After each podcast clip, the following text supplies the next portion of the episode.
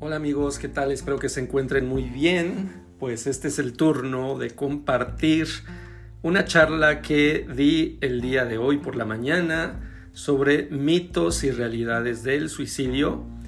Eh, espero que esto sea de mucha utilidad. Ahí también eh, dejamos la sección de preguntas y respuestas. Eh, creo que también hubo, hubo mucha participación y bueno, esto fue en la Universidad Tecnológica de León eh, en conjunto con el Comité Cultura de Paz y la verdad es que creo que tocamos temas bien interesantes y que son de mucha utilidad. Por favor, ayúdame a compartir esto.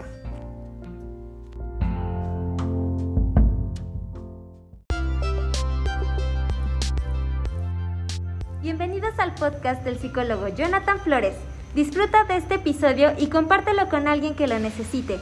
Bienvenidos a En Sesión.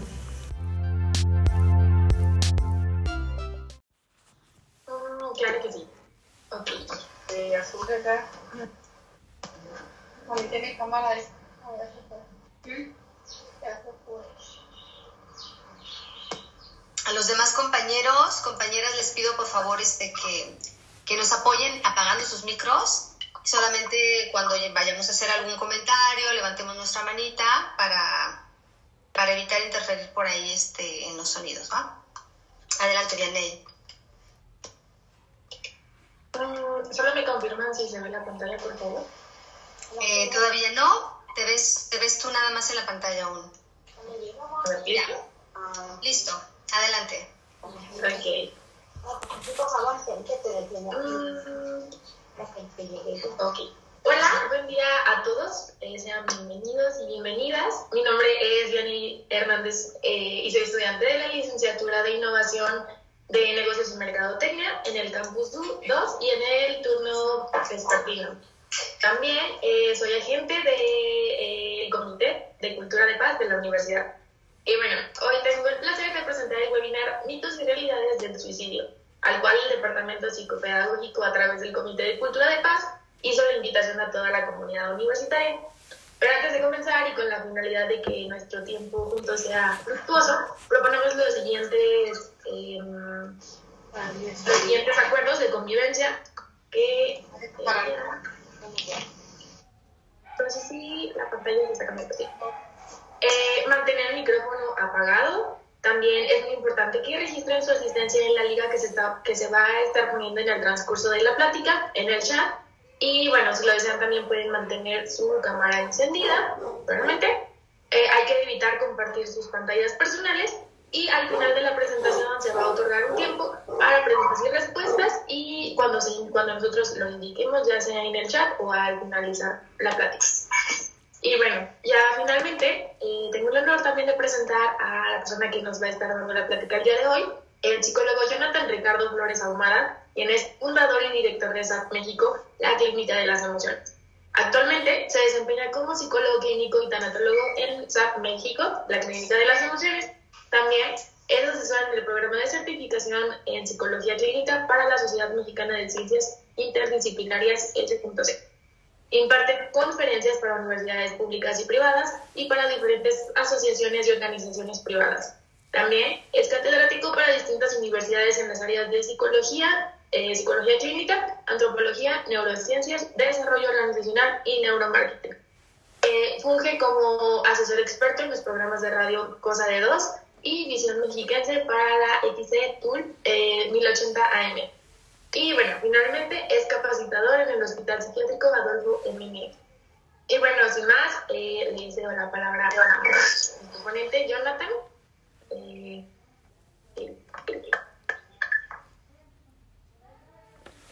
Muy bien, muchísimas gracias, Vianey. Muchísimas gracias a la Universidad Tecnológica de León y al Comité eh, Cultura de Paz. Eh, como siempre, para mí me encanta estar aquí con ustedes, me encanta eh, saludarlos y también eh, pues ya estamos como muy emocionados, muy contentos. Ojalá en algún momento dado este, podamos hacer esto ya eh, como en los viejos tiempos, ¿se acuerdan? Así como, como estar presentes ahí. pero bien, creo que para el día de, de hoy hay un tema que es sumamente relevante, es un tema que creo que hemos, eh, es un tema que se habla mucho. Sin embargo, eh, ¿qué sucede con los temas que se hablan mucho? Que de repente llega un punto en el que eh, comenzamos a hablar un montón de situaciones que se alejan un poco de la realidad. el tema del suicidio es un tema complejo, es un tema muy importante y es un tema que se ha abundado, se ha generalizado y necesitamos eh, para el día de hoy revisar eh, pues algunas actualizaciones, eh, les voy a hablar sobre algunas investigaciones recientes respecto al tema del suicidio.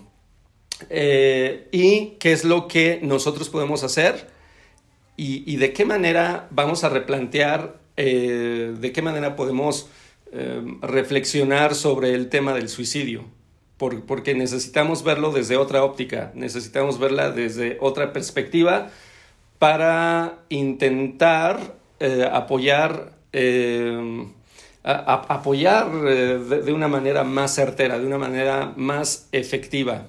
Bueno, entonces eh, debemos decir que el suicidio, hay dos tipos de suicidio para, que más o menos tengamos presente esto. Hay, hay dos tipos de suicidio. El suicidio planificado y el suicidio impulsivo. Mucha gente, por ejemplo, llega a... Muchas de las cosas que conocemos hoy en día tienen que ver más con el suicidio planificado que con el suicidio impulsivo. Y vamos a ver que el suicidio impulsivo es el suicidio más frecuente. En un 60% de los casos, el suicidio impulsivo es más frecuente, pero del que se habla más es el del suicidio planificado.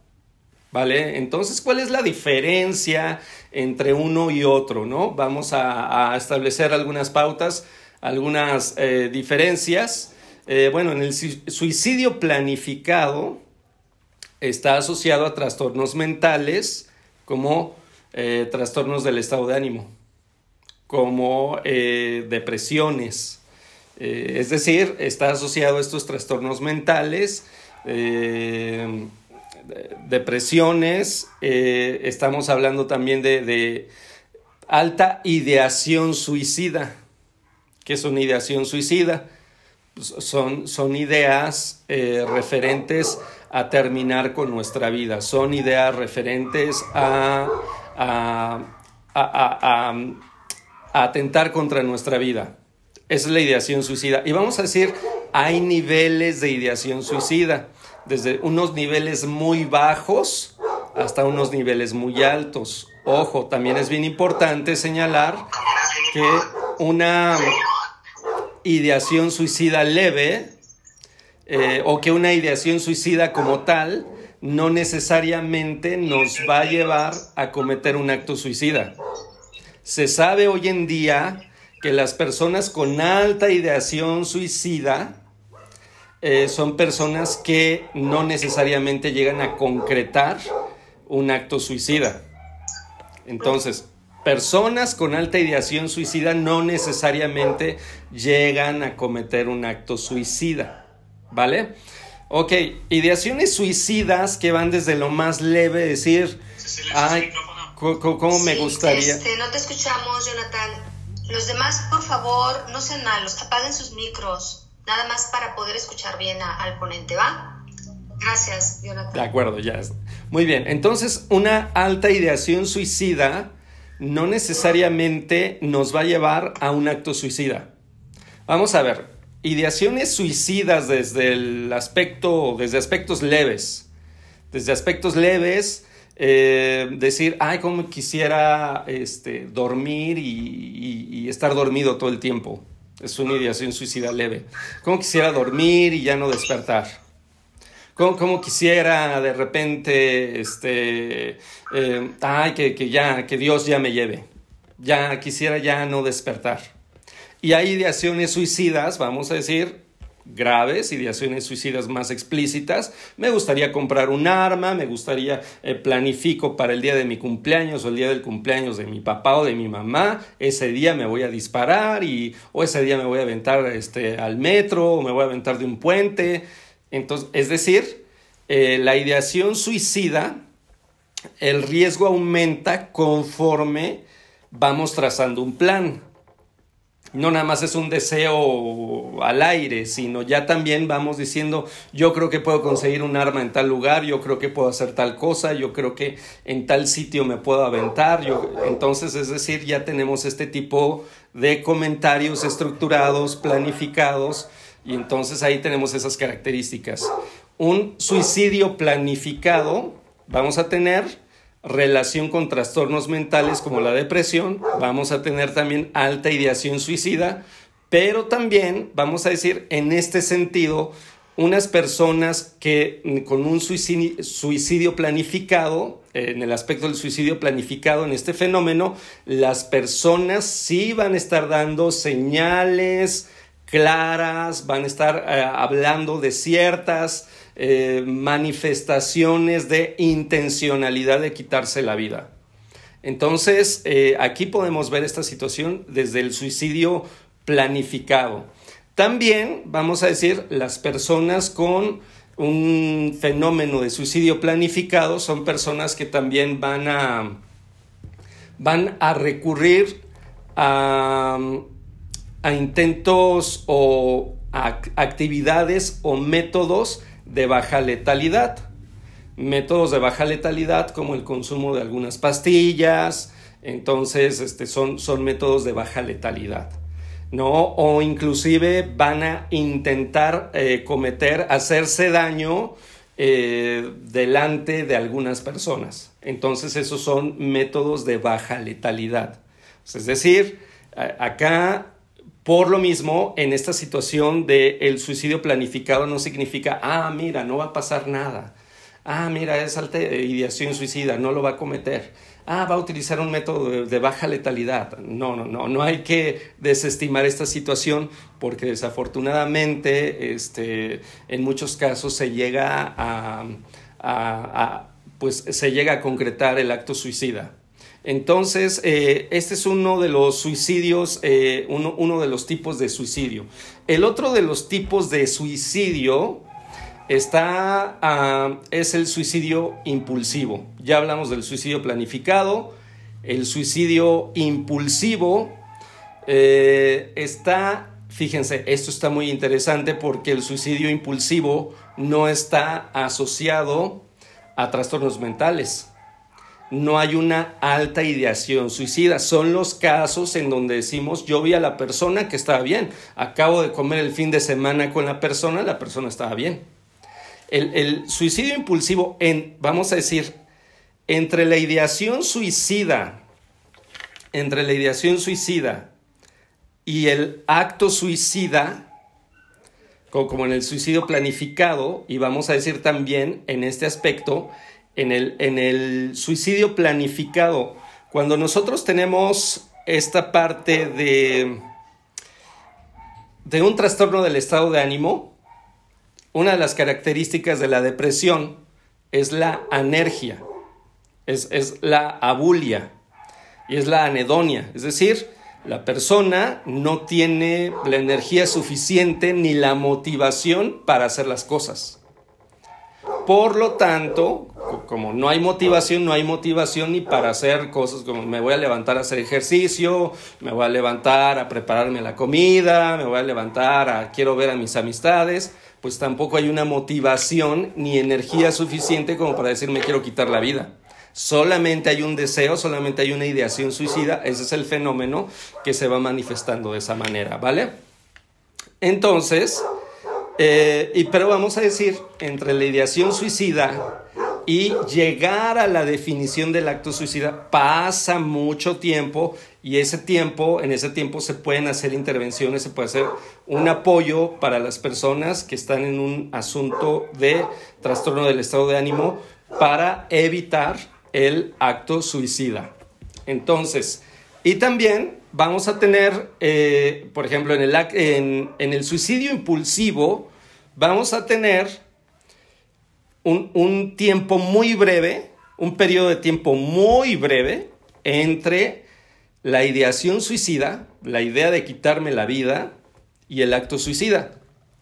En algunos casos son ocho horas.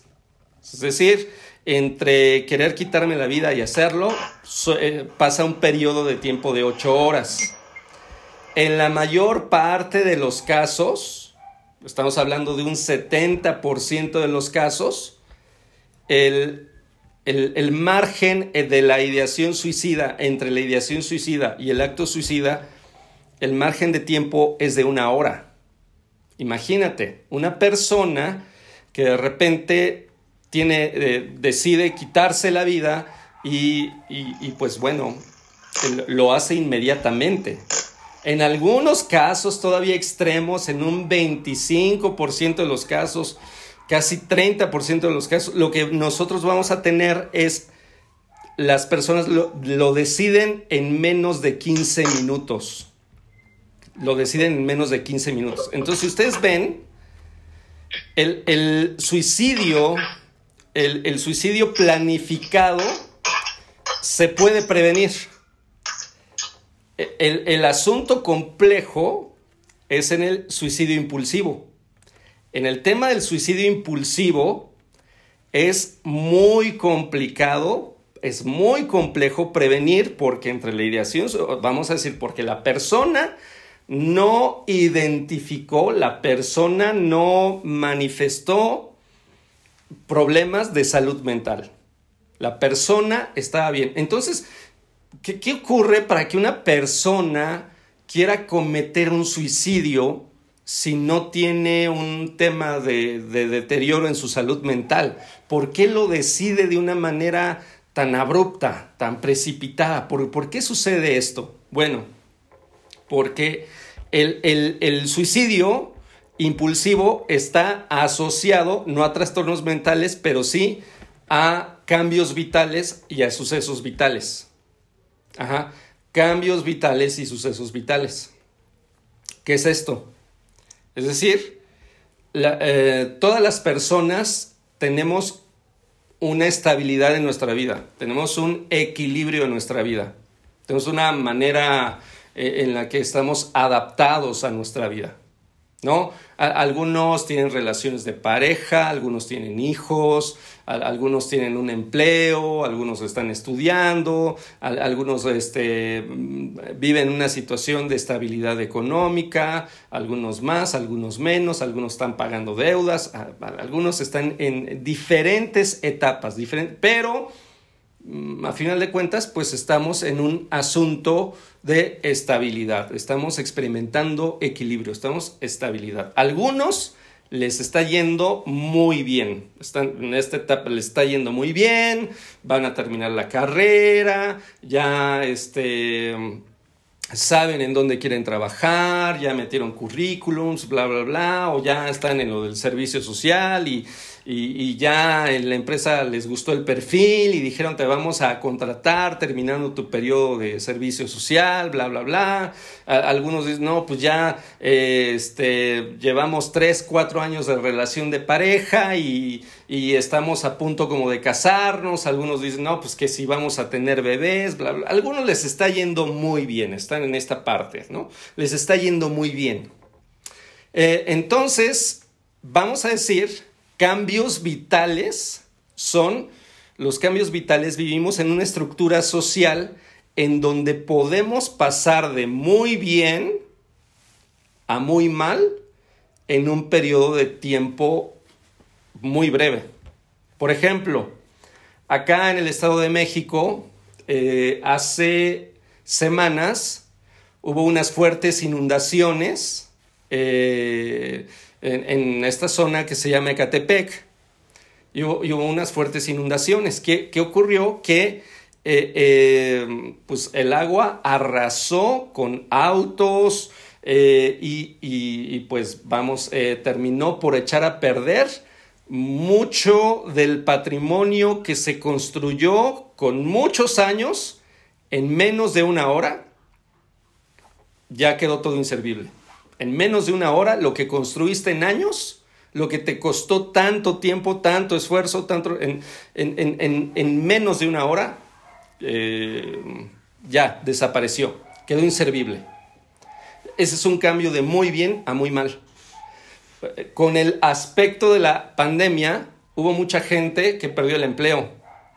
Hubo mucha gente no solamente que perdió el empleo, perdió a un miembro de la familia, porque el miembro de la familia se deterioró su salud, falleció y era el miembro de la familia que más aportaba a la economía y entonces fallece y el resto de la familia queda en una situación de vulnerabilidad económica. Entonces eh, dices, y no, no, solamente falleció un miembro de la familia, ¿no? Que, que, este, falleció papá, que falleció mamá, que falleció uno de mis hermanos, y, o fallecieron los abuelos, falleció el tío, y entonces de repente hay demasiada inestabilidad y de repente incrementaron las deudas y la situación económica se tornó complicada, me despidieron del empleo, eh, me recortaron el salario y justamente estaba emprendiendo un negocio. Y entonces tuve un montón de complicaciones económicas, vamos a decir, porque esto, inclusive antes de la pandemia, se sabe, antes de la pandemia, el motivo número uno por el cual eh, es la causa más frecuente de divorcios en México son temas económicos, son problemas económicos. Entonces, el motivo número uno de causa de divorcio en México son problemas económicos. Entonces, hubo pues de repente falleció el familiar, este, tuve problemas económicos, perdí el empleo, este, pues me separé de mi pareja, ¿no? Entonces pasamos de muy bien a muy mal. Estos se conocen, estos son cambios vitales. Entonces también podemos analizar datos a nivel mundial de índice de suicidio en la pandemia incrementó por estos fenómenos. ¿Por qué? Porque evidentemente pasamos de muy bien a muy mal en, estos cambios, así de la nada, de muy bien a muy mal. Son cambios muy, imagínate, y si de repente se te juntan, o sea, no nada más una situación, imagínate que de repente tú estás súper enamorado de una relación de pareja, estás enamorado de tu pareja, eh, no sé, llevas ocho años de relación, dicen por fin, este, vamos a concretar algo, ya nos queremos ir a vivir juntos o nos queremos casar, bla, bla, bla. Y de repente la pareja te sale con, ¿sabes qué? Ya no quiero estar contigo, eh, yo, yo este, pinto mi raya, hasta aquí llego y debo decirte que ya estoy saliendo con alguien más. Y ocurre un cambio inesperado vamos a decir, estos desajustes de pasar de muy bien, tú ya hasta pensabas el nombre de los hijos y dónde iban a vivir y bla, bla, bla, y pasan de muy bien a muy mal. Estos cambios son muy radicales y ahí es donde hay mucha gente que le comunican, ¿sabes que estás despedido? Y mucha gente se lo calla, no lo dice, no lo habla. Y entonces es en ese periodo de tiempo en el que viene una sensación eh, en el que la persona se abruma y no encuentra ninguna salida, no encuentra, eh, no, no, encuentra la manera de solucionar lo que se viene. ¿Cómo le voy a hacer? Eh, ¿Qué, ¿Qué, va a pasar? No, no, entonces la, la persona recurre a este tipo de situaciones. Hemos visto también algunos casos súper impactantes en donde las personas eh, quedan, por ejemplo, ha, habido algunos casos en donde eh, fallece eh, el varón que, que, era proveedor en casa y de repente vemos casos en donde mujeres se quitan la vida, pero también le quitan la vida a sus hijos pequeños. Entonces son situaciones muy dramáticas en donde las personas no ven ningún tipo de salida, no ven eh, algún tipo de eh, alivio a su condición. Entonces más bien la vida se les comienza a tornar complicada. las personas no pudieron ni siquiera desarrollar un, un, aspecto de enfermedad mental. El cambio de vida que les vino fue de la nada, fue, fue muy fuerte y ese cambio de vida es el que les lleva a cometer un suicidio impulsivo. Entonces van y, ven un puente, se avientan del puente, van al metro, se avientan de ahí, eh, consiguen un arma, este, o sea, buscan alguna manera de hacerlo. Vamos a decir una persona que comete suicidio eh, impulsivo, una persona que comete suicidio impulsivo, eh, utiliza métodos de alta letalidad, ¿no? Utiliza este, pesticidas, utiliza armas, eh, utiliza métodos de ahorcamiento, se tiran de algunos edificios, se avientan al metro, bla, bla, bla. O sea, son métodos de alta letalidad en donde... y procuran no avisarle a nadie, no dan señal, no avisan de nada, se aíslan y, pues, están solos cuando cometen el acto suicida. Entonces es un asunto muy dramático, es un asunto muy complejo em, y, que es muy complicado, eh, es muy complicado prevenir, es muy complicado prevenir. Eh, por eso de repente a veces nosotros decimos, oye, mira, eh, o a veces hacemos publicaciones en redes sociales tipo, oye, si te sientes mal, yo estoy aquí para escucharte y debemos de saber que, eso es un poco ingenuo porque una persona, vamos, esto puede ser útil para una persona con fenómeno de suicidio planificado. Esto puede ser útil para una persona así pero también sigue siendo ingenuo porque una persona que está deprimida, ya te dije que no tiene la motivación. O sea, una persona que está deprimida no va a decir, ay, voy a hablar con un amigo. Si puede hablar con un amigo, puede hacer otras cosas. Entonces estaría saliendo de un cuadro de depresión. No se trata de que la gente que está padeciendo una depresión o que tiene ideación suicida nos busque. Se trata de nosotros hacer contacto con las personas que se encuentran en un estado de vulnerabilidad, ¿no? Es decir, hey, ven y búscame. Yo estoy aquí. No es tan fácil. Imagínate, de repente la gente viene a terapia, este, viene aquí a consulta y no necesariamente se abre. Necesitamos desarrollar métodos, los psicólogos, un entrenamiento, una preparación para que la persona poco a poco se vaya abriendo.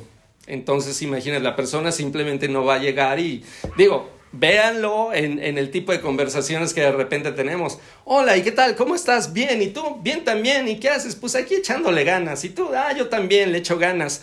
¿Y cómo la familia? Bien. Ah, pues ha sido un gusto platicar contigo, cuídate mucho. Y nuestras conversaciones en redes sociales terminan siendo, pues mandando memes, hablando de otras cosas. Debemos de saber que somos personas que ni siquiera se abren, ni generamos vínculos, no generamos lazos afectivos. Nuestros lazos son superficiales. Muchos amigos y amigas se, miran y, ay, eres mi hermano y te quiero un buen y amiga, este, amiga del alma y bla, bla, bla, pero terminan siendo lazos superficiales. Entonces, creo que aquí la llamada de atención es una reflexión y decir, cuál es la manera en que me estoy vinculando. Inclusive hoy en día, para ponerte un poquito en el tema, hoy en día eh, ya ni siquiera, ya, ni siquiera se liga eh, presencialmente, ¿no? O sea, ya, ya, ya no hay, y vamos, esto te estoy hablando desde antes de, la pandemia. hoy en día la gente, este, una de las quejas más frecuentes de las chicas es que el chico se la pasa adulando por redes sociales, por Instagram, por Facebook, por WhatsApp, estás preciosa, estás muy linda, estás bonita, bla, bla, bla. Pero todo queda en WhatsApp, todo queda ahí. Y, nunca es, oye, vamos a vernos o qué va a pasar o esto, lo otro. Y no, no, no, todo sucede en redes sociales y no prospera de ahí. Imagínense si la seducción, bueno, eso ni siquiera es seducción, si, ni siquiera el ligue ya sale ahí, entonces tenemos un problema grave a la hora de generar lazos, a la hora de generar vínculos, porque no nos abrimos, porque no saltamos de ahí, es más, para pronto. Hoy en día, la mayor parte de los casos de celos, de infidelidades, la mayor, ocurren con temas de le caché unos mensajes se andaba mensajeando con alguien, se andaban mandando fotos, se andaban, este, se andaban ahí, este, pues, teniendo conversaciones candentes, bla, bla, bla. Es decir, tenemos un lío para generar lazos, para generar vínculos. Necesitamos generar lazos. Hoy estamos más conectados todo el tiempo, hiperconectados eh, en N cantidad de redes sociales, pero también somos una de las sociedades más aisladas socialmente, más solitarias, con más aspectos de vacío. Y fíjense también eh, en este tema, somos una de las generaciones que viven con mayor comodidad, que pedimos comida por celular, que tenemos cine VIP, que podemos estar viendo, tenemos fuentes de entretenimiento variadas, pero también somos una de las generaciones eh, también que tienen mayores libertades y, somos una de las generaciones que más insatisfechos están con la vida. El, el, consumo de antidepresivos y de ansiolíticos va en aumento, no baja. O sea, ¿cómo es posible que si tenemos un montón de condiciones de vida que pudieran ser, pues, pues hacernos la vida más cómoda, hacernos la vida más satisfactoria, ¿Qué, ¿Qué, sucede? Que eh, aumenta el consumo de antidepresivos, aumenta el consumo de ansiolíticos, no dormimos nada bien, estamos totalmente estresados, fulminados, eh, nuestras relaciones interpersonales son sumamente inestables y también el índice de suicidios va en aumento y desafortunadamente también el índice de suicidios en los niños va en aumento también. Entonces, bueno, para darle paso a la ronda de preguntas y respuestas, porque creo que aquí hay, hay mucho que abundar, eh, te quiero decir, ¿quiénes son las personas que están más vulnerables? Las personas que están más vulnerables para que estés al pendiente, para que estés al tanto, para que pongas mucha atención a eso. ¿Y qué es lo que podemos hacer? Una propuesta de cómo podemos apoyar, ¿no? cómo podemos eh, intentar hacer algo, inclusive en un suicidio impulsivo. Vale, ojo, si, si, estás tomando nota, las personas más vulnerables para cometer un suicidio, acuérdate, son las personas que tienen un cambio de muy bien a muy mal. ¿Vale? Perdieron el empleo, problemas con la familia, problemas en la relación de pareja, bueno, Simba siempre aparece por acá, es el gatete, siempre le gusta como que robar un poco de cámara. Bueno, ahí está Simba. Entonces, eh, bueno, son personas eh, que vamos a decir que tienen problemas con, familia o, o, pertenecen a familias disfuncionales como tal también. entonces, em, también eh, problemas eh, en relación de pareja, relaciones sumamente ambivalentes, relaciones de pareja ambivalentes, eh, relaciones de pareja disfuncionales. Em, vamos a decir, son personas que tienen dificultades y que tienen problemas con el control de impulsos, ¿vale? Personas que tienen problemas con el control de impulsos, em, personas muy impulsivas. Hay algunos trastornos asociados al manejo del control de impulsos, el trastorno por déficit de atención e hiperactividad. Entonces, el TDA, eh, vamos a decir, eh, está asociado. Un TDA que no se trató en la infancia, hay adultos que van a tener problemas en el control de impulsos. Trastornos bipolares, las personas con manías, con trastorno bipolar 1, trastorno bipolar 2, van a tener problemas en el control de impulsos, personas con trastornos de personalidad, ojo, estoy hablando de al menos de trastornos bipolares y trastornos de la personalidad son trastornos graves que llevan mucho tiempo por desarrollarse. O sea, llevan mucho tiempo. Entonces, al menos un trastorno de la personalidad no se genera de una semana para acá. Al menos son 10 años en los que se va desarrollando toda la infancia, parte de la adolescencia, hasta que ya eh, por ahí de los 18, 19, 20, 25 años, cosas que no se trataron, es muy complicado, ¿vale? Entonces, eh, trastornos de la personalidad tienen que ver con dificultades en el control de impulsos. Ojo también, gente que no duerme bien, que no come bien, gente que tiene problemas en el manejo de la ira, problemas en el manejo de autorregulación, gente que consume alcohol, el consumo de alcohol y drogas inhabilita la función de los lóbulos frontales. ¿Cuál es la función de los lóbulos frontales? Regular el control de impulsos, entre otras cosas. Entonces, ¿qué ocurre si cada semana estoy bebiendo y estoy bebiendo y estoy bebiendo? Y así durante un lapso de años voy a terminar y sobre todo menores de 25 años son personas que su cerebro sigue en desarrollo. Entonces, si el cerebro en desarrollo no se está desarrollando bien, porque no duermo bien, estoy estresado, eh, recibo, por ejemplo, practico deportes de alto impacto en donde pues, este, hay impactos a la cabeza, box, eh, karate, este, fútbol americano, eh, los remates de cabeza también, todo este tipo de situaciones, y lo combino con alcohol, lo combino con alguna droga, y para pronto no duermo bien y estoy muy estresado y todo eso, bueno, pues entonces también por esas causas voy a comenzar a provocar una disfunción que con el paso de los años eh, va a ser una disfunción significativa en la autorregulación. ¿No? En la autorregulación, en el tema del control de impulsos. O sea, por eso mucha gente dice, no, es que la fidelidad es una decisión y yo he decidido ser fiel y bla. Bueno, ¿y con qué decides? Pues con los lóbulos frontales. Ok, la gente puede decidir, puede tomar decisiones y puede autorregularse siempre y cuando tus lóbulos frontales estén funcionando óptimamente y estén bien desarrollados.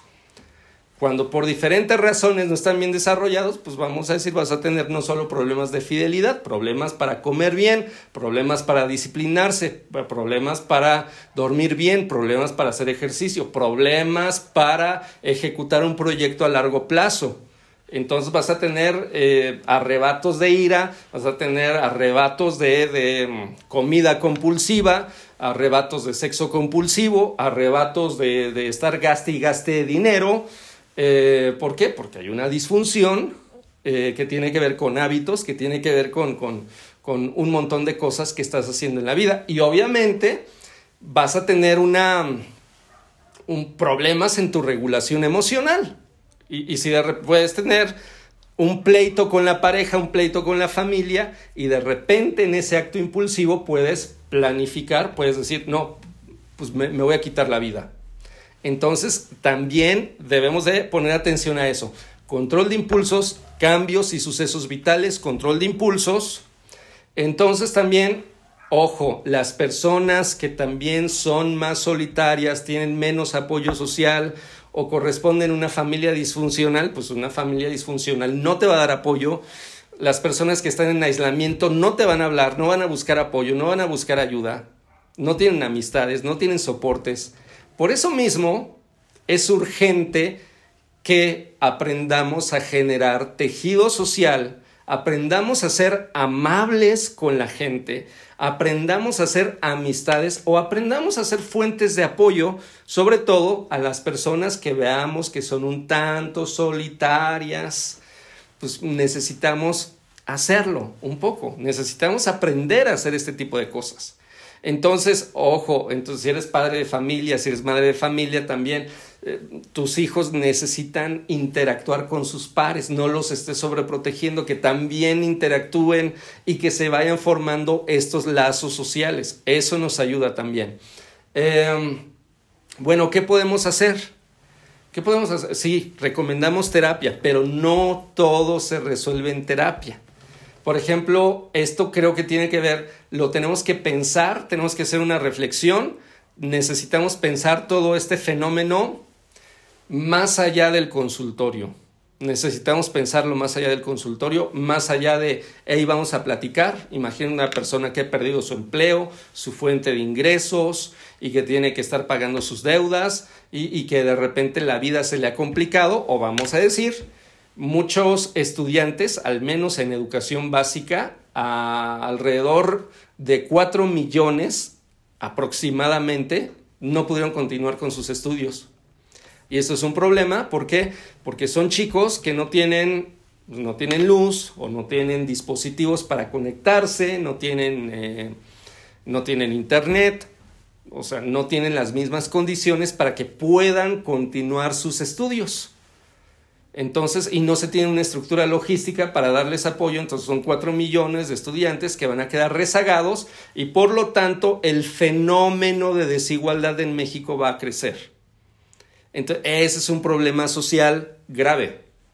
O sea, hay gente que no se puede quedar rezagada. Necesitamos que existan oportunidades para todos también. Y obviamente una persona con un rezago intelectual, una persona que no tiene acceso a la educación, que no tiene acceso a procesos de aprendizaje, pues es una persona que va a frenar su desarrollo socioafectivo, su desarrollo intelectual, su desarrollo psicológico y por lo tanto es una persona que va a padecer más problemas tanto sociales como problemas psicológicos, problemas en su salud mental. E, estos son problemas graves. Entonces, ¿qué necesitamos hacer? Cada uno de nosotros necesitamos sí pensar más allá de nosotros, necesitamos pensar en el colectivo, necesitamos pensar en nuestros problemas sociales. No, no, no necesariamente solamente, o sea, hacer una reflexión y ustedes son jóvenes y, son creativos y tienen todas estas ideas, creo que vale mucho la pena pensar en cómo podemos establecer condiciones dignas, porque ojo, inclusive en el mercado laboral, el, entorno laboral, eh, hoy en día es absorbente, no te permite el desarrollo de tu vida, el desarrollo de que, convivas con tu familia, que convivas con tu pareja, este, no, no te permite eh, este tipo de circunstancias. Es, un trabajo absorbente. Eh, necesitamos ir pensando en cómo estructurar condiciones de vida dignas que favorezcan nuestro desarrollo psicológico y socioafectivo en algunos lugares para prevenir, por ejemplo, eh, que la gente se lance este, de los puentes, colocan mallas en los puentes, ya sabes, los puentes están enrejados. Entonces una persona que, que planifica en ese momento dice, yo me voy a tirar de ese pues ya no lo hace. Y como es impulsivo, se va el impulso. Y entonces es una manera de prevenir. Hay personas, hay, hay laboratorios farmacéuticos que lo que terminan haciendo es surtir algunos medicamentos, pero en cada bote eh, se colocan menor número de pastillas para que entonces si una persona intenta consumir un medicamento de alto riesgo, eh, pues la, persona pues, no le genere una situación de riesgo, sino que este, también eh, pues, la persona tenga un deterioro en su salud en ese momento, pero se puede hacer una intervención oportuna y salvarle la vida. Entonces son situaciones que se están pensando, mayor vigilancia, por ejemplo, en el metro, ¿no? Estar observando a las personas, ¿no? Sistemas de biovigilancia, bla, bla, bla. Este, o sea, métodos que se intentan todavía como para preservar el, control de muchos exámenes psicológicos para otorgar un permiso de portación de arma a una persona, ¿no? Entonces, eh, este tipo de circunstancias creo que pueden ayudar como pensar en nuestro estilo de vida, ir más allá para prevenir también. Y también las vocaciones con mayor riesgo eh, son aquellas vocaciones que también, eh, aquellas profesiones que tienen mayor acceso, por ejemplo, a armas, acceso a anestésicos potentes o a medicamentos potentes. Por eso hay un alto índice de suicidios en médicos, en anestesistas, en médicos veterinarios, eh, en personas que, por ejemplo, tienen acceso a pesticidas, en policías, en militares.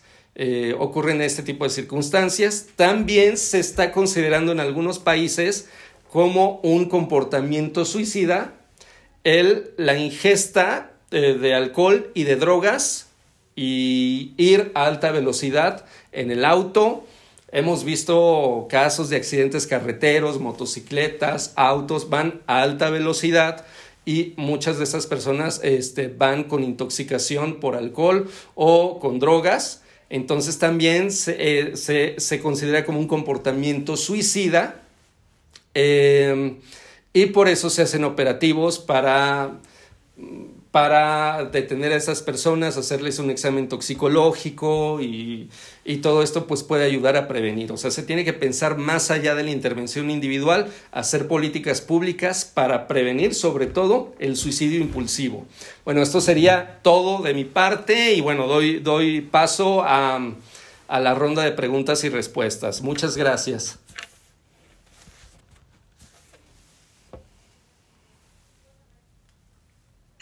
Muchas Eh, um, estamos, bueno, en la parte de preguntas, respuestas, jóvenes. Tenemos también aquí a profesores, a tutores que están aquí con nosotros. Eh, um, lo que gusten preguntar, comentarios.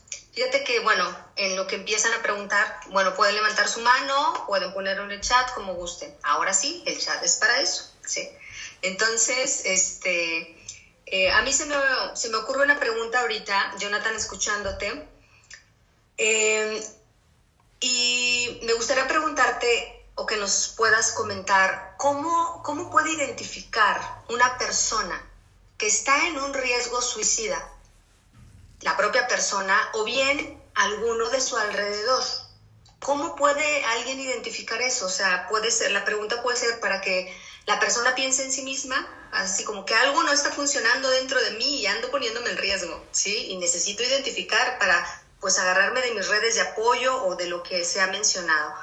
O bien tengo un amigo y necesito ver qué necesito, qué veo para yo poder ubicar cómo le ayudo si está en alguna situación así. No sé si me, me doy a Claro, por supuesto. vamos a, decir, es lo, lo que plantea Rita, mira, lo que te digo, esta es una situación dramática. Cuando nosotros hablamos y decimos, hay una persona que a lo mejor puede tener, padecer un trastorno del estado de ánimo, un estado de ánimo deprimido durante la mayor parte del día, durante al menos más de un mes, ¿vale? Un trastorno y, que no hay una mejoría del estado de ánimo con el paso del tiempo, porque, porque podemos tener un, una mala experiencia, un mal día, y con el paso del tiempo podemos ir mejorando o sea, sin ningún tipo de terapia, sin ningún tipo de intervención. Pero cuando nosotros vemos que tras una situación entonces no mejoramos y nuestro estado de ánimo está decaído, no tengo ganas de hacer nada, no tengo ganas de platicar con gente, hacía cosas que antes disfrutaba y ahora ya no disfruto, entonces eh, ahí hay un riesgo de depresión y la depresión nos puede llevar a, ideación suicida, ¿vale? Pero vamos a decir, aquí el problema eh, es lo dramático, es que hay mucha gente que no tiene apoyo social, que puede estar experimentando estos problemas de estado de ánimo y su familia es una familia disfuncional. Es una familia que dice, ah, nada más haces drama y quítate mi vista y nada más te victimizas y este para un lado y no quiero saber de ti y, eh, y es una persona que como vive en una situación no solamente de familia disfuncional, sino de aislamiento social. Ese es el asunto dramático. Necesitamos pensar en desarrollar organizaciones, grupos, para que estas personas que no tienen apoyo social generen tejido social. Porque si estás deprimido y tienes amigos con quien tomar café, con quien salir, con quien ir, un familiar que te dice, ven, yo te apoyo, vamos a una terapia, vamos a decir, eh, tu pronóstico mejora de una manera contundente, pero la persona que tiene que padecer un montón de cosas y no tiene el apoyo de absolutamente nadie, ese es el problema dramático con las situaciones de suicidio. Hay mucha gente que, que comete suicidio, pero sus características son padecer esto o tener un cambio radical en su vida para mal y no, no tuvo el apoyo de nadie, no, no tuvo el apoyo de nadie. Incluso hay testimonios de gente que iba con esta idea de cometer suicidio impulsivo y que se encontró a alguien y que fue amable y, y, y, y que esa palabra amable, ese gesto amable, este, le ayudó mucho. O sea, el apoyo social eh, en realidad genera mucho. O sea, creo que nosotros tenemos esta oportunidad de ser amables, de generar lazos, de generar vínculos. Este, a veces nosotros no sabemos. Una de las cosas que generan las redes sociales, eh, que las redes sociales son generamos muchas apariencias con las redes sociales, por eso decimos, la persona se veía feliz, la persona se veía contenta. No, pues apariencia, las apariencias de las redes sociales. Y número dos, la apariencia de amistad y de lazos en redes sociales. Son apariencias. No nos quedemos ahí. Hagamos lazos de adeveras. Vayamos a hacer lazos de adeveras. No todo está en redes sociales.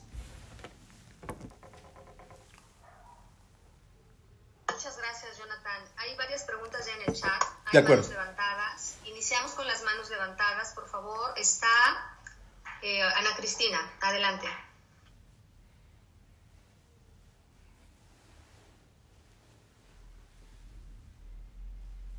Ana Cristina.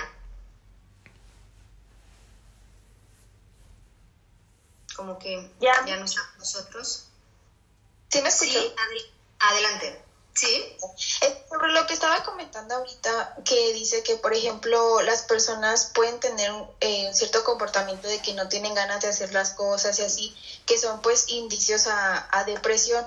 Pero en el caso de que sí tuviera apoyo de otras personas y se sigue sintiendo así, ahí, ¿qué, ¿qué es lo que se debe hacer pues en ese caso? De que aunque sí tenga personas con quien salir y si sale con esas personas, pero al llegar a su casa se sigue sintiendo igual, o sea, sin ganas de hacer nada, igual pues como al inicio. De acuerdo, gracias Ana Cristina. Se requiere apoyo psicológico, ahí se requiere hacer tratamiento. Ojo, a veces, la, esto hay que decirlo, la autoayuda no sirve, porque la autoayuda te va a dar pautas estructurales, ¿vale? Pautas estructurales de lo que, de, de lo que le sirve a la gente. O sea, si alguien te dice come frutas y verduras, duerme bien, hace ejercicio y todo eso, vamos a decir, pues, pues eso te ayuda estructuralmente. Pero, y lo subjetivo, el apoyo subjetivo, es decir, el, el sujeto, tus verdades, tus goces, tus conflictos, eso no lo abarca un libro, eso no lo abarca la plática con el amigo, con la amiga. Requieres un proceso terapéutico, apoyo profesional para que veamos qué es lo que está sucediendo eh, en la persona y la persona pueda salir adelante, pero una persona con apoyo social tiene mejor pronóstico, ¿no? Que una persona que está aislada socialmente. Ahí se requiere apoyo profesional. Ah, ok.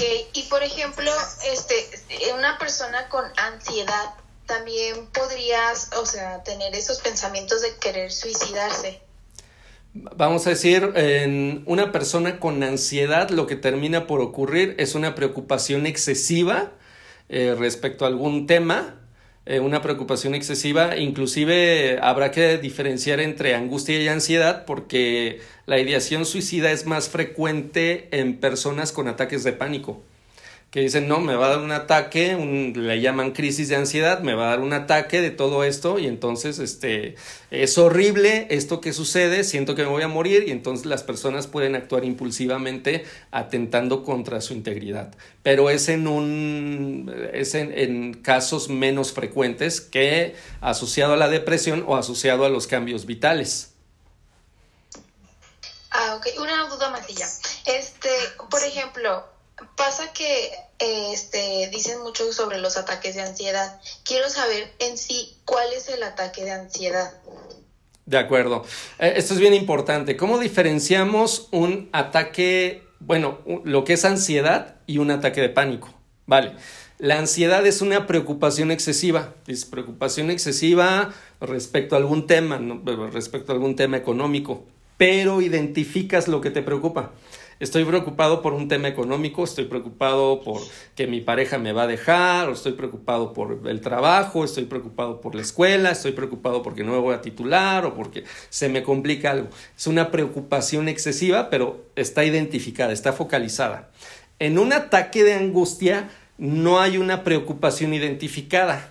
Tú puedes estar en el cine y de la nada sientes que las palpitaciones o sientes raro en el cuerpo y va creciendo en un periodo de 10, 15 minutos hasta alcanzar un pico en el que sientes, o sea, tu cuerpo tiembla, sudas frío, sientes que te ahogas, sientes que te mueres, que te vas a volver loco, que quieres gritar, que quieres salir corriendo. Ese es un ataque de pánico. La diferencia es que en la ansiedad focalizas, identificas lo que te preocupa y en el ataque de pánico no tienes ni idea de lo que te acaba de ocurrir ni por qué te ocurrió.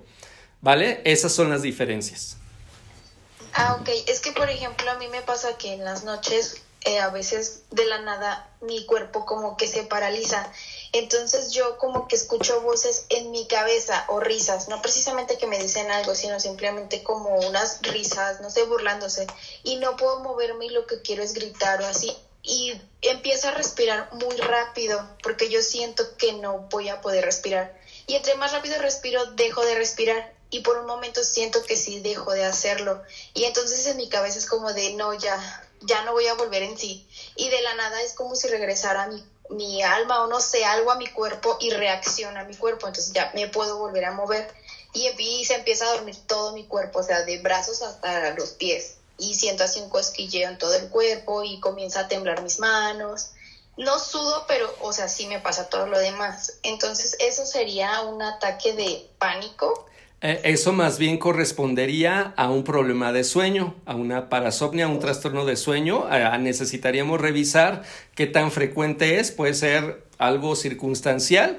es muy común, vamos a decir, nosotros tenemos fases de sueño, de sueño profundo y fases de en donde, vamos, estamos, en, estamos dormidos y hay otra fase de sueño profundo en donde estamos soñando.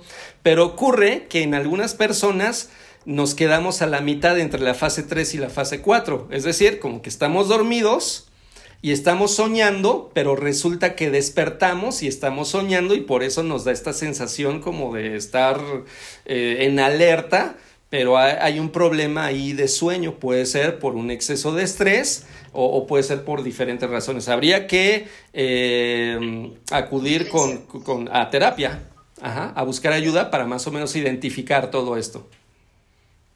Así es. Ah, ok, sería todo. Gracias. Sí, muy amable. Tenemos poco tiempo, probablemente no alcancemos todas las preguntas. ¿Alguien tenía su mano levantada? Bueno, aquí hay una pregunta, este, voy a dar una lectura acá también.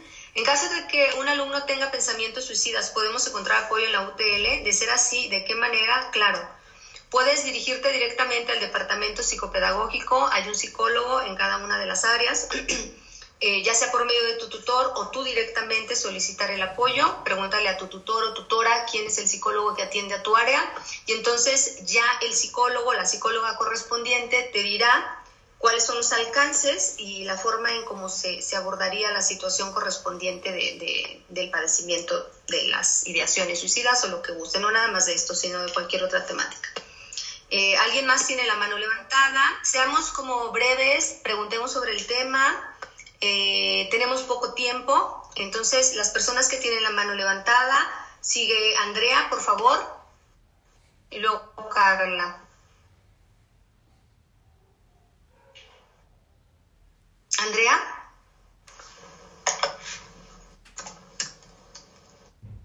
Este, ¿ya me escuchó?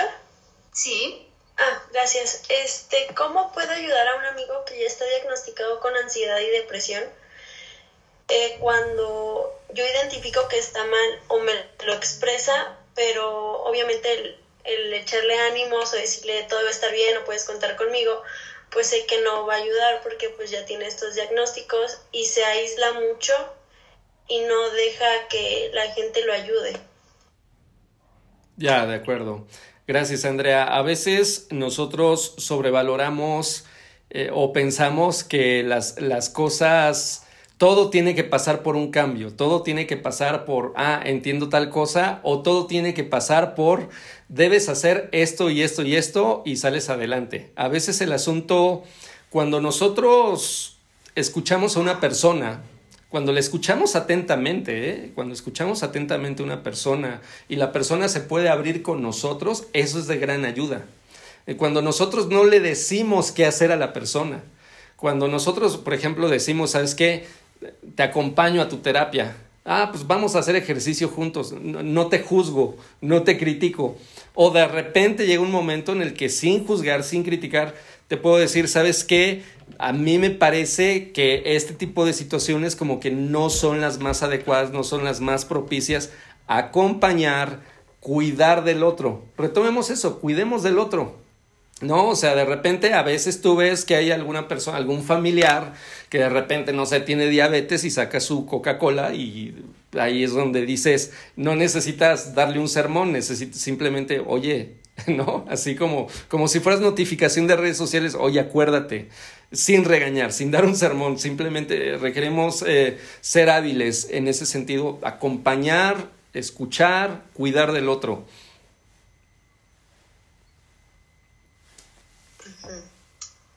Ok, muchas gracias. Ahora vamos a otra pregunta del chat. Alejandro menciona, eh, ¿cómo puedo abrirme más a mis problemas? Es decir, me dicen que no, que no me tengo que guardar mis emociones, pero que cuando intento contar con los problemas y emociones no me nace. Y cuando lo hago, lo hago con mucha flojera porque no me gusta hablar de mí. Me considero solitario sin la necesidad de hacer tantos vínculos y creo que que esta pandemia me hizo así. ¿Cómo puedo abrirme más a mis problemas? Esa es la pregunta de Alejandro. Claro, claro. Básicamente son, son diferentes etapas de la vida en el que uno va intentando encontrar. Creo que, digo, también a veces uno al interactuar con cierto grupo de personas, a, uno le dan ganas de ser solitario, ciertamente. Entonces e, es bien necesario como encontrar ese grupo de personas con quien haya una afinidad, con quien haya un desafío, con quien haya un aprendizaje y con quien yo me pueda abrir. Creo que vale mucho la pena. Sobre todo, eh, podemos retomar algunos aspectos como, como no todo el tiempo, no todo el tiempo estar pensando en qué voy a ver en Netflix, qué voy a estar, este, qué quiero ver en YouTube. Todo el tiempo estamos entretenidos, todo el tiempo estamos evadidos y estamos como un tanto enajenados. Creo que vale la pena de repente como pues no sé, antes de dormir o al despertar, como hacer un diario, hoy me sentí así, hoy pasó esto, hoy esto me preocupa, hoy me enojé con esto, hoy me inquietó tal situación y estar como un poco al pendiente de lo que sucede en nuestra vida interna, que quiero lograr para mañana, o sea, hacer estos hábitos, pero también no nada más quedármelo eso, sino encontrar alguna persona con quien pueda compartir este, no se necesita ser como el alma de la fiesta o estar socializando con medio mundo con, con, dos, tres personas, con una persona, creo que se puede socializar, creo que se puede conectar con la familia también, o sea, bien importante eso. Hay otra pregunta que dice, cuando no tienes ganas de hacer nada y sientes que no tiene sentido la vida, ¿esto podría llevar al suicidio o cómo se podría solucionar? De acuerdo. Vamos a decir que eh, menores de 25 años, vamos a decir, eh, tenemos, este, la, tenemos el asunto de los 9, 10 años en adelante, tenemos el periodo de pubertad, tenemos la adolescencia y tenemos la adolescencia tardía. Vamos a decir, los menores de 25 años, que supongo que por aquí debe haber un buen de menores de 25 años, están eh, segregando hormona de crecimiento. Hormona de crecimiento es esa hormona que la podemos ver en bebés. Los bebés, ¿cuál es la actividad de los bebés? Comer y dormir y hacer del baño. O sea, duermen mucho, duermen mucho, duermen mucho. La hormona de crecimiento, ese es el efecto de la hormona de crecimiento. Entonces, no confundir el efecto de la hormona de crecimiento porque los adolescentes y adolescentes tardíos o sea, de, los 20 a los 25 adolescentes tardíos también todavía son, tienen mucha flojera, cargan con mucha flojera por efecto del hormona de crecimiento. Ya sé, van a llegar a sus casas, van a llegar ahí, mamá, no soy huevón, no soy flojo, es la hormona de crecimiento. Bueno, no confundir con un proceso depresivo. En la depresión sabemos que es lo que nos deprime. O sea, no todo hay que diagnosticarlo con depresión tampoco. Debemos de saber, o sea, esto requiere ser consultado y ser diagnosticado por un profesional. Y ojo, eh, no es como que ya te vi y ya dije, ah, tú estás deprimido. No, se requiere hacer entrevista inicial, historia clínica, un montón de pruebas y en torno a eso emitirte un diagnóstico. ¿Vale? Entonces, pero el contexto de repente yo entiendo que muchos adolescentes y adolescentes tardíos pueden experimentar esta sensación de, ay, qué flojera, y, creo que el asunto de, del sentido de la vida, pues también es uno de los temas centrales. ¿Cuál es el sentido de la vida? Creo que ese es el tema. ¿Cuál es el sentido que le vas a dar a tu vida? Esa es la pregunta para cada uno en lo individual. Gracias, Jonathan. Carla, Elizabeth, luego Samantha y luego Regina, por favor.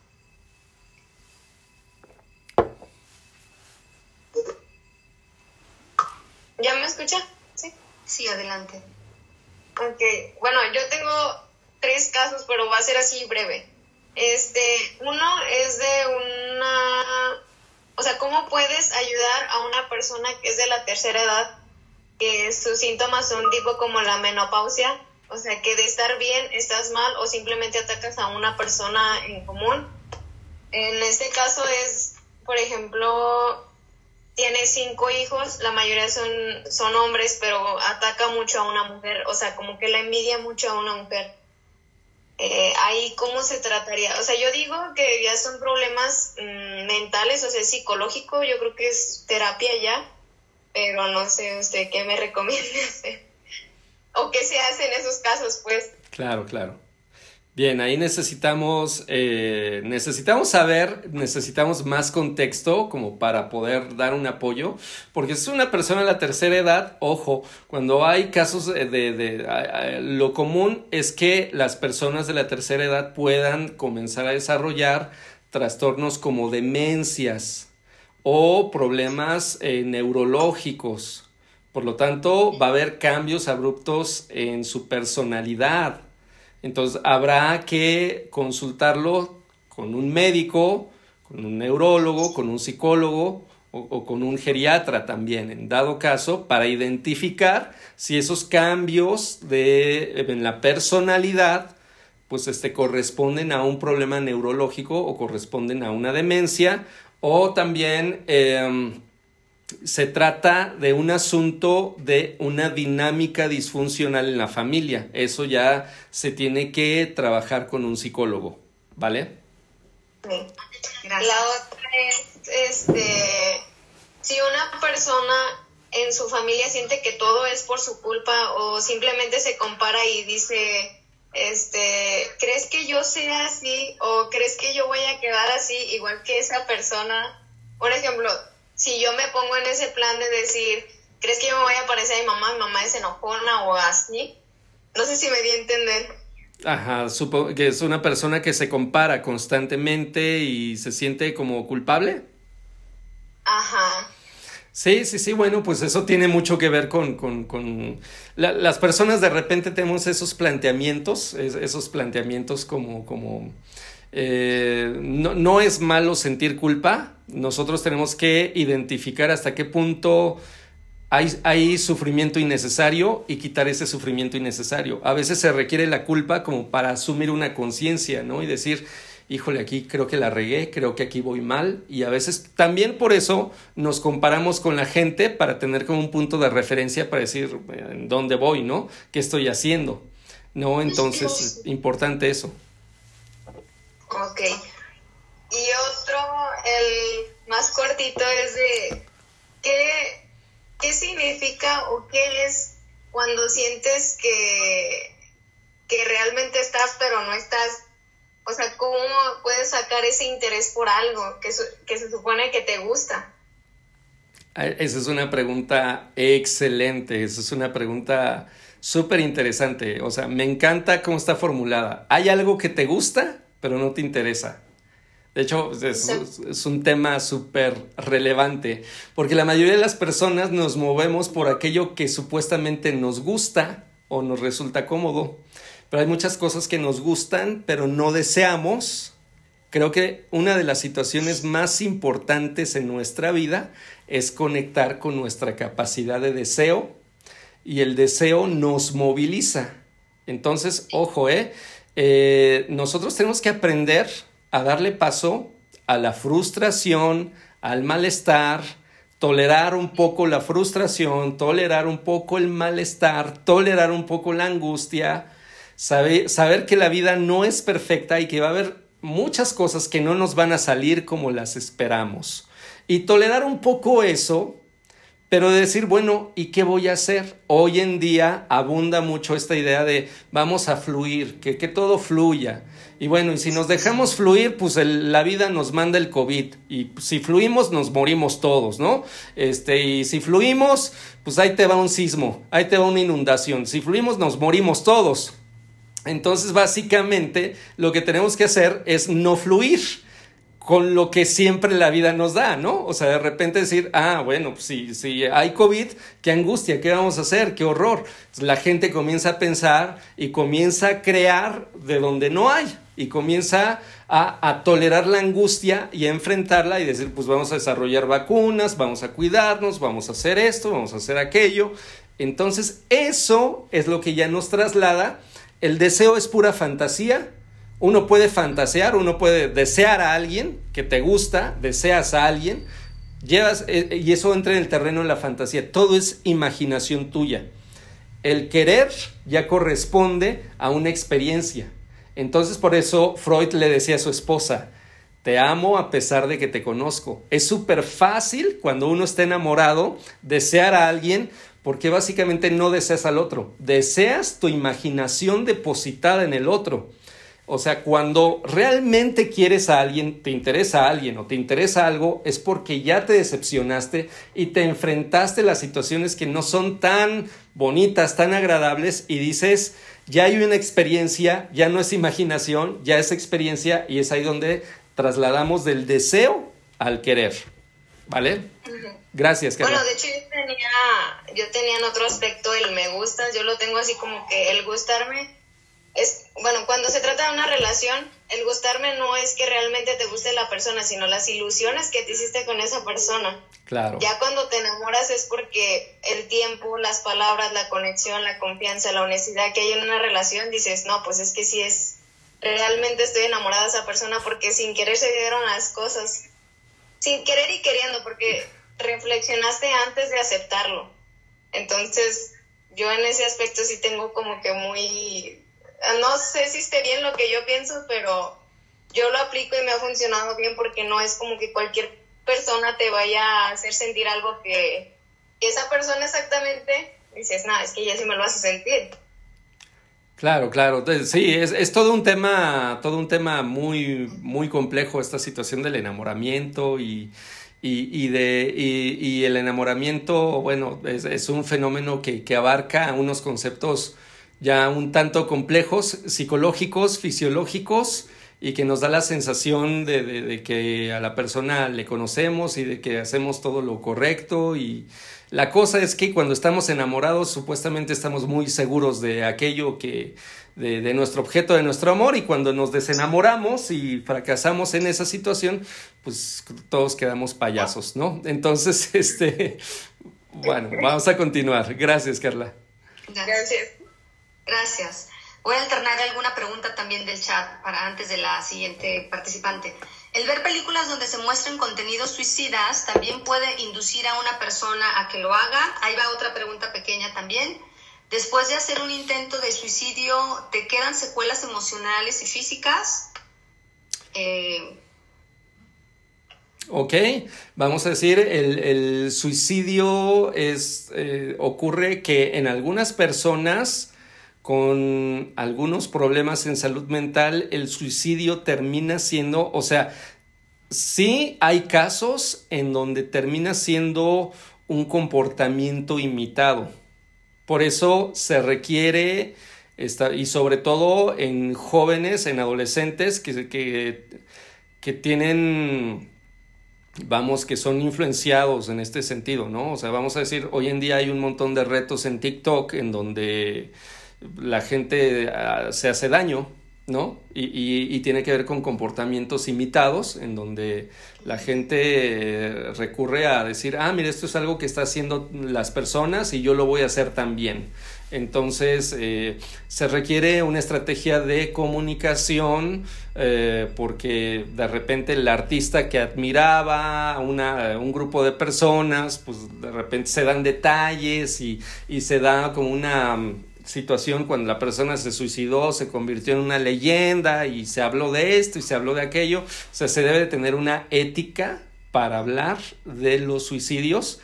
y no generar un comportamiento de imitación. ¿no? Porque sí puede ser este, un comportamiento imitado. Entonces hay que eh, tener mucho cuidado con eso. Em, ¿Y cuál fue la segunda pregunta, por favor, Rita? El ver películas y después, este, después de hacer un intento de suicidio, ¿te quedan secuelas emocionales y físicas? Sí, se pueden quedar de, de repente, pues algunas, este, sí quedan algunas secuelas eh, psicológicas, queda mucho sentimiento de vergüenza, señalamiento. Básicamente debemos de comprender que la persona se encontró eh, experimentando fuertes sentimientos de desesperación, no encontraba salida, no hay que juzgar a la persona, no hay que criticarle, no hay que eh, también estar ahí tratándola con pincitas, no va a pasar esto, sino vamos a, abrirnos a la persona, que la persona, este, mm, la, persona interactúe con nosotros y regresar a una dinámica eh, que, que, teníamos con la persona, ¿no? Este, es bien importante esto. Gracias. Vámonos a la pregunta de quién sigue, por favor. Muchachos, yo sé que ya tienen que estar en clase, nosotros le podemos seguir, pero eso no implica que, que, entonces los profesores les van a justificar la falta, ¿eh? Nada más les comento. Aquí lo podemos seguir hasta que nos cansemos, pero sí es importante, este, vamos a dar unos 10 minutitos más porque también nuestro ponente pues también tiene otras actividades que hacer, ¿sí? Entonces ya nos está regalando más tiempo del previsto, entonces nos vamos a quedar hasta donde alcancemos, ¿va? Samantha, seamos este, precisos, eh, hagan una pregunta para que den posibilidad a los demás de pues también expongan algo, ¿no? Por favor. Samantha y luego Regina. Sí, gracias. Este, comentaba, por ejemplo, en su explicación que las personas que frenan el desarrollo intelectual y su desarrollo psicosocial, si no es así, me corrige de favor, ¿qué tipos de problemas o consecuencias podrían traer? Sí, por supuesto. Este, vamos a decir, las personas necesitamos, por ejemplo, desarrollar, nosotros tenemos un lenguaje para definir nuestro estado emocional. Me siento enojado, me siento triste, me siento muy molesto, me, siento abrumado, eh, me, siento con angustia, eh, siento que me muero, siento que me ahogo. Ahora imagínense una persona, imagínense estas personas que de repente no pueden precisar lo que sienten eh, mediante el lenguaje.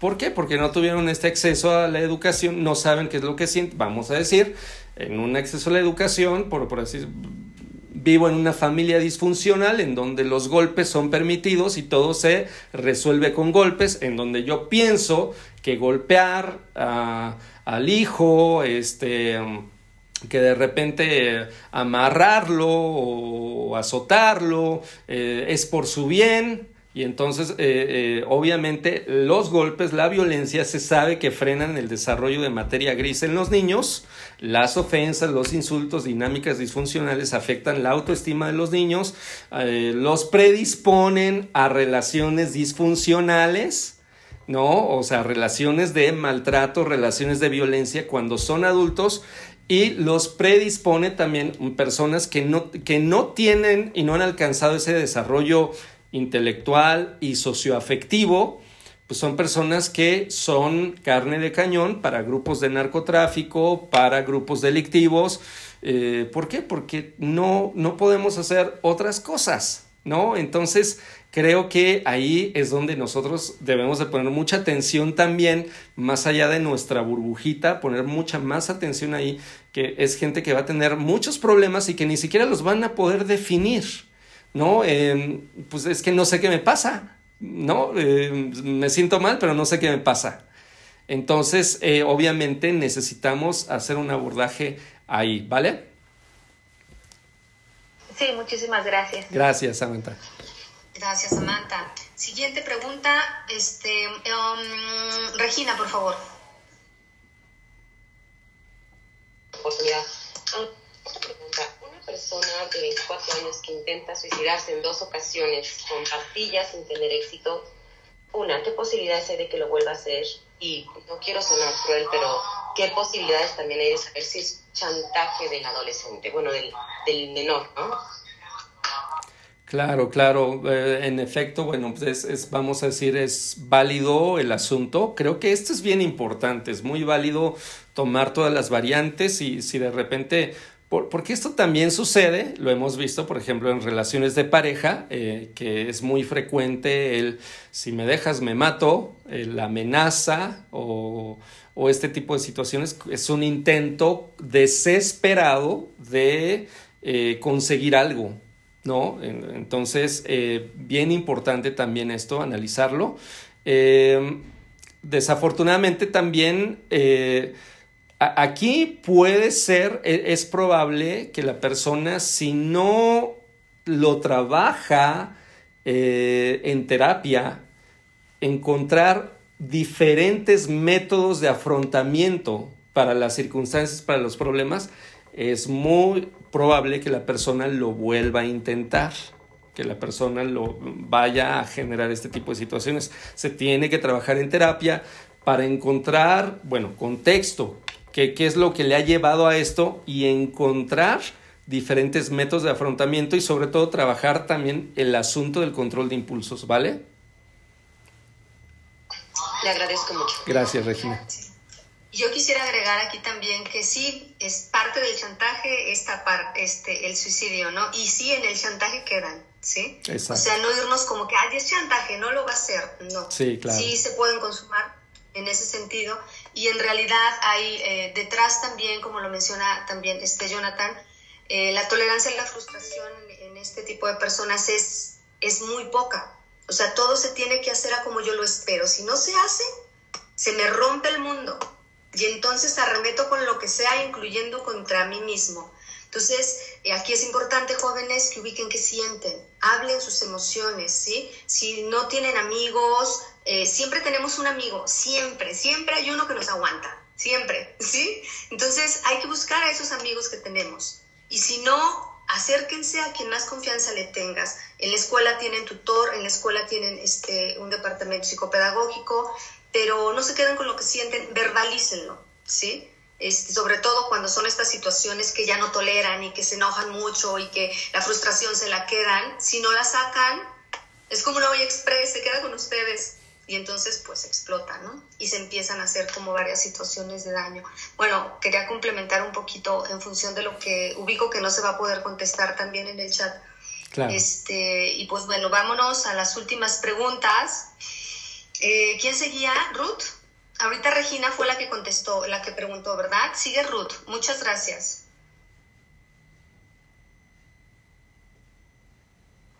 Yo quiero saber a qué se debe que en ocasiones me siento sola, o sea, estoy rodeada de muchísima gente a la cual quiero mucho, pero en ocasiones me siento sola y cuando los tengo conmigo quiero seguir estando sola, o sea, quiero estar sola.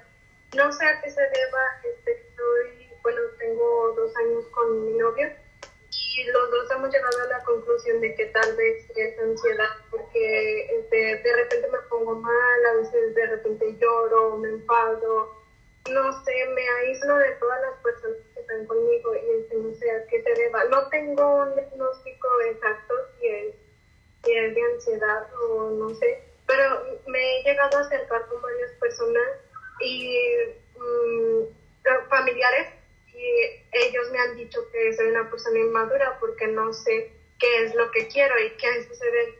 Entonces sí me gustaría saber de qué se trata porque no sé. Sí, claro. Gracias Ruth por compartir esto. Em, es, es difícil conectar con la gente. A veces estamos rodeados de personas con quienes no podemos conectar. Entonces, creo que es un tema de encontrar las maneras, nosotros encontrar y generar una disposición de conectar con algunas personas. Hay, y, lo dramático también es que a veces hay gente de nuestra familia con la que no podemos conectar. Entonces, eh, a veces vale la pena asumir eso. Hay, hay gente de la familia con la que no puedo conectar hay amistades con las que puedo conectar, hay grupos con los que puedo conectar, bien importante, y generar una disposición. En, ese sentido, todos mientras estemos vivos somos inmaduros en algún aspecto de nuestra vida, así que todos estamos en este mismo barco eh, y el asunto es una disposición de aprendizaje. ¿Qué puedo hacer para sentir y para disfrutar la compañía de otros? Creo que vale mucho la pena el hacer ese esfuerzo y un esfuerzo activo por eh, generar compañía, ser buena compañía y disfrutar de la compañía de otros. Ok, muchas gracias. Gracias a ti. Gracias, Jonathan. Bien, pues eh, no sé, ¿hay alguna, digo, hay más preguntas en el chat? Este, ¿Cómo una persona puede demostrar sus sentimientos a pesar de ser sociable? ¿Cómo se le puede ayudar para poder expresarse? Esto también tiene que ver como, como con lo que has mencionado. Eh, cómo puedo ayudar a una persona que, en la que a partir de un fuerte duelo, ya sea reciente o de hace tiempo, se ha aislado, provoca problemas alimenticios y siente arrepentimiento y culpa. Bueno, en ese sentido de, del duelo, cuando aparece culpa en el duelo, se trata de un duelo complicado y el duelo complicado nos puede llevar a trastornos del estado de ánimo, nos puede llevar a posiciones melancólicas y nos puede llevar a, a complicaciones en una parálisis en nuestra vida en general.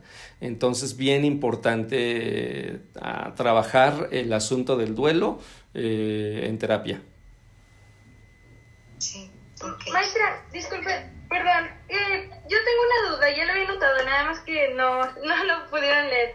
Eh, mire, yo tengo la duda de que si estamos en un estado de ánimo muy tranquilo, feliz, que, que sientes que todo está yendo bien y de la nada en un lapso de uno o dos minutos ya estás triste, ya estás casi con lágrimas, ¿por qué sucede? ¿Qué lo provoca?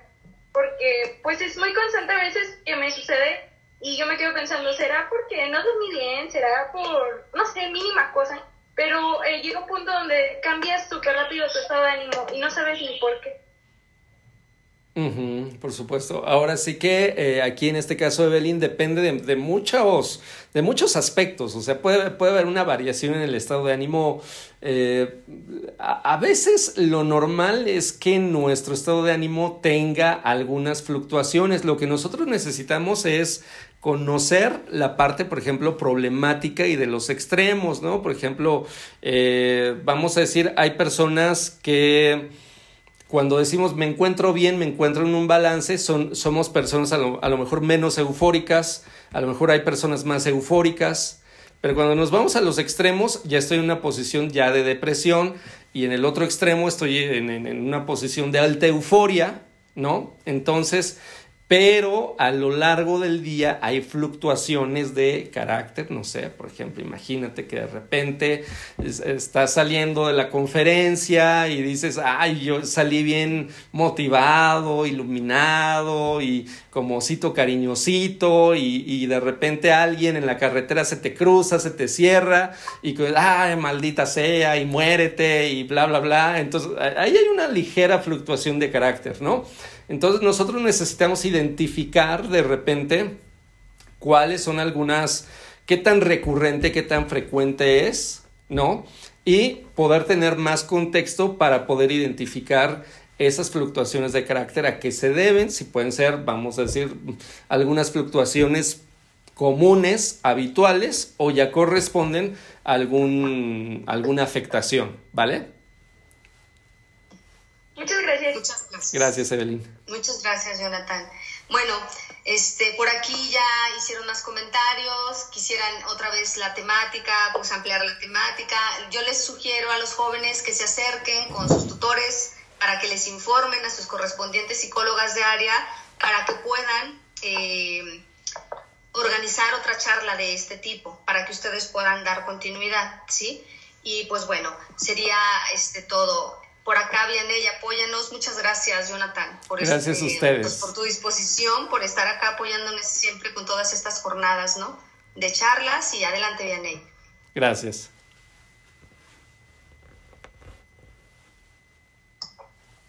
¿Me escuchan?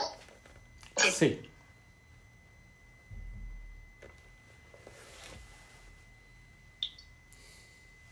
Uh, creí que no, y creo que apagué el micrófono, pero enseguida comparto.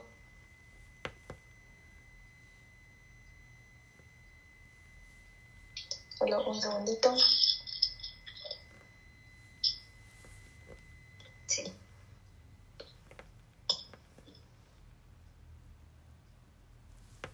Ah, sí, pues con Ale, coordínalo con ella. Bueno, me confirman si se ve, por favor.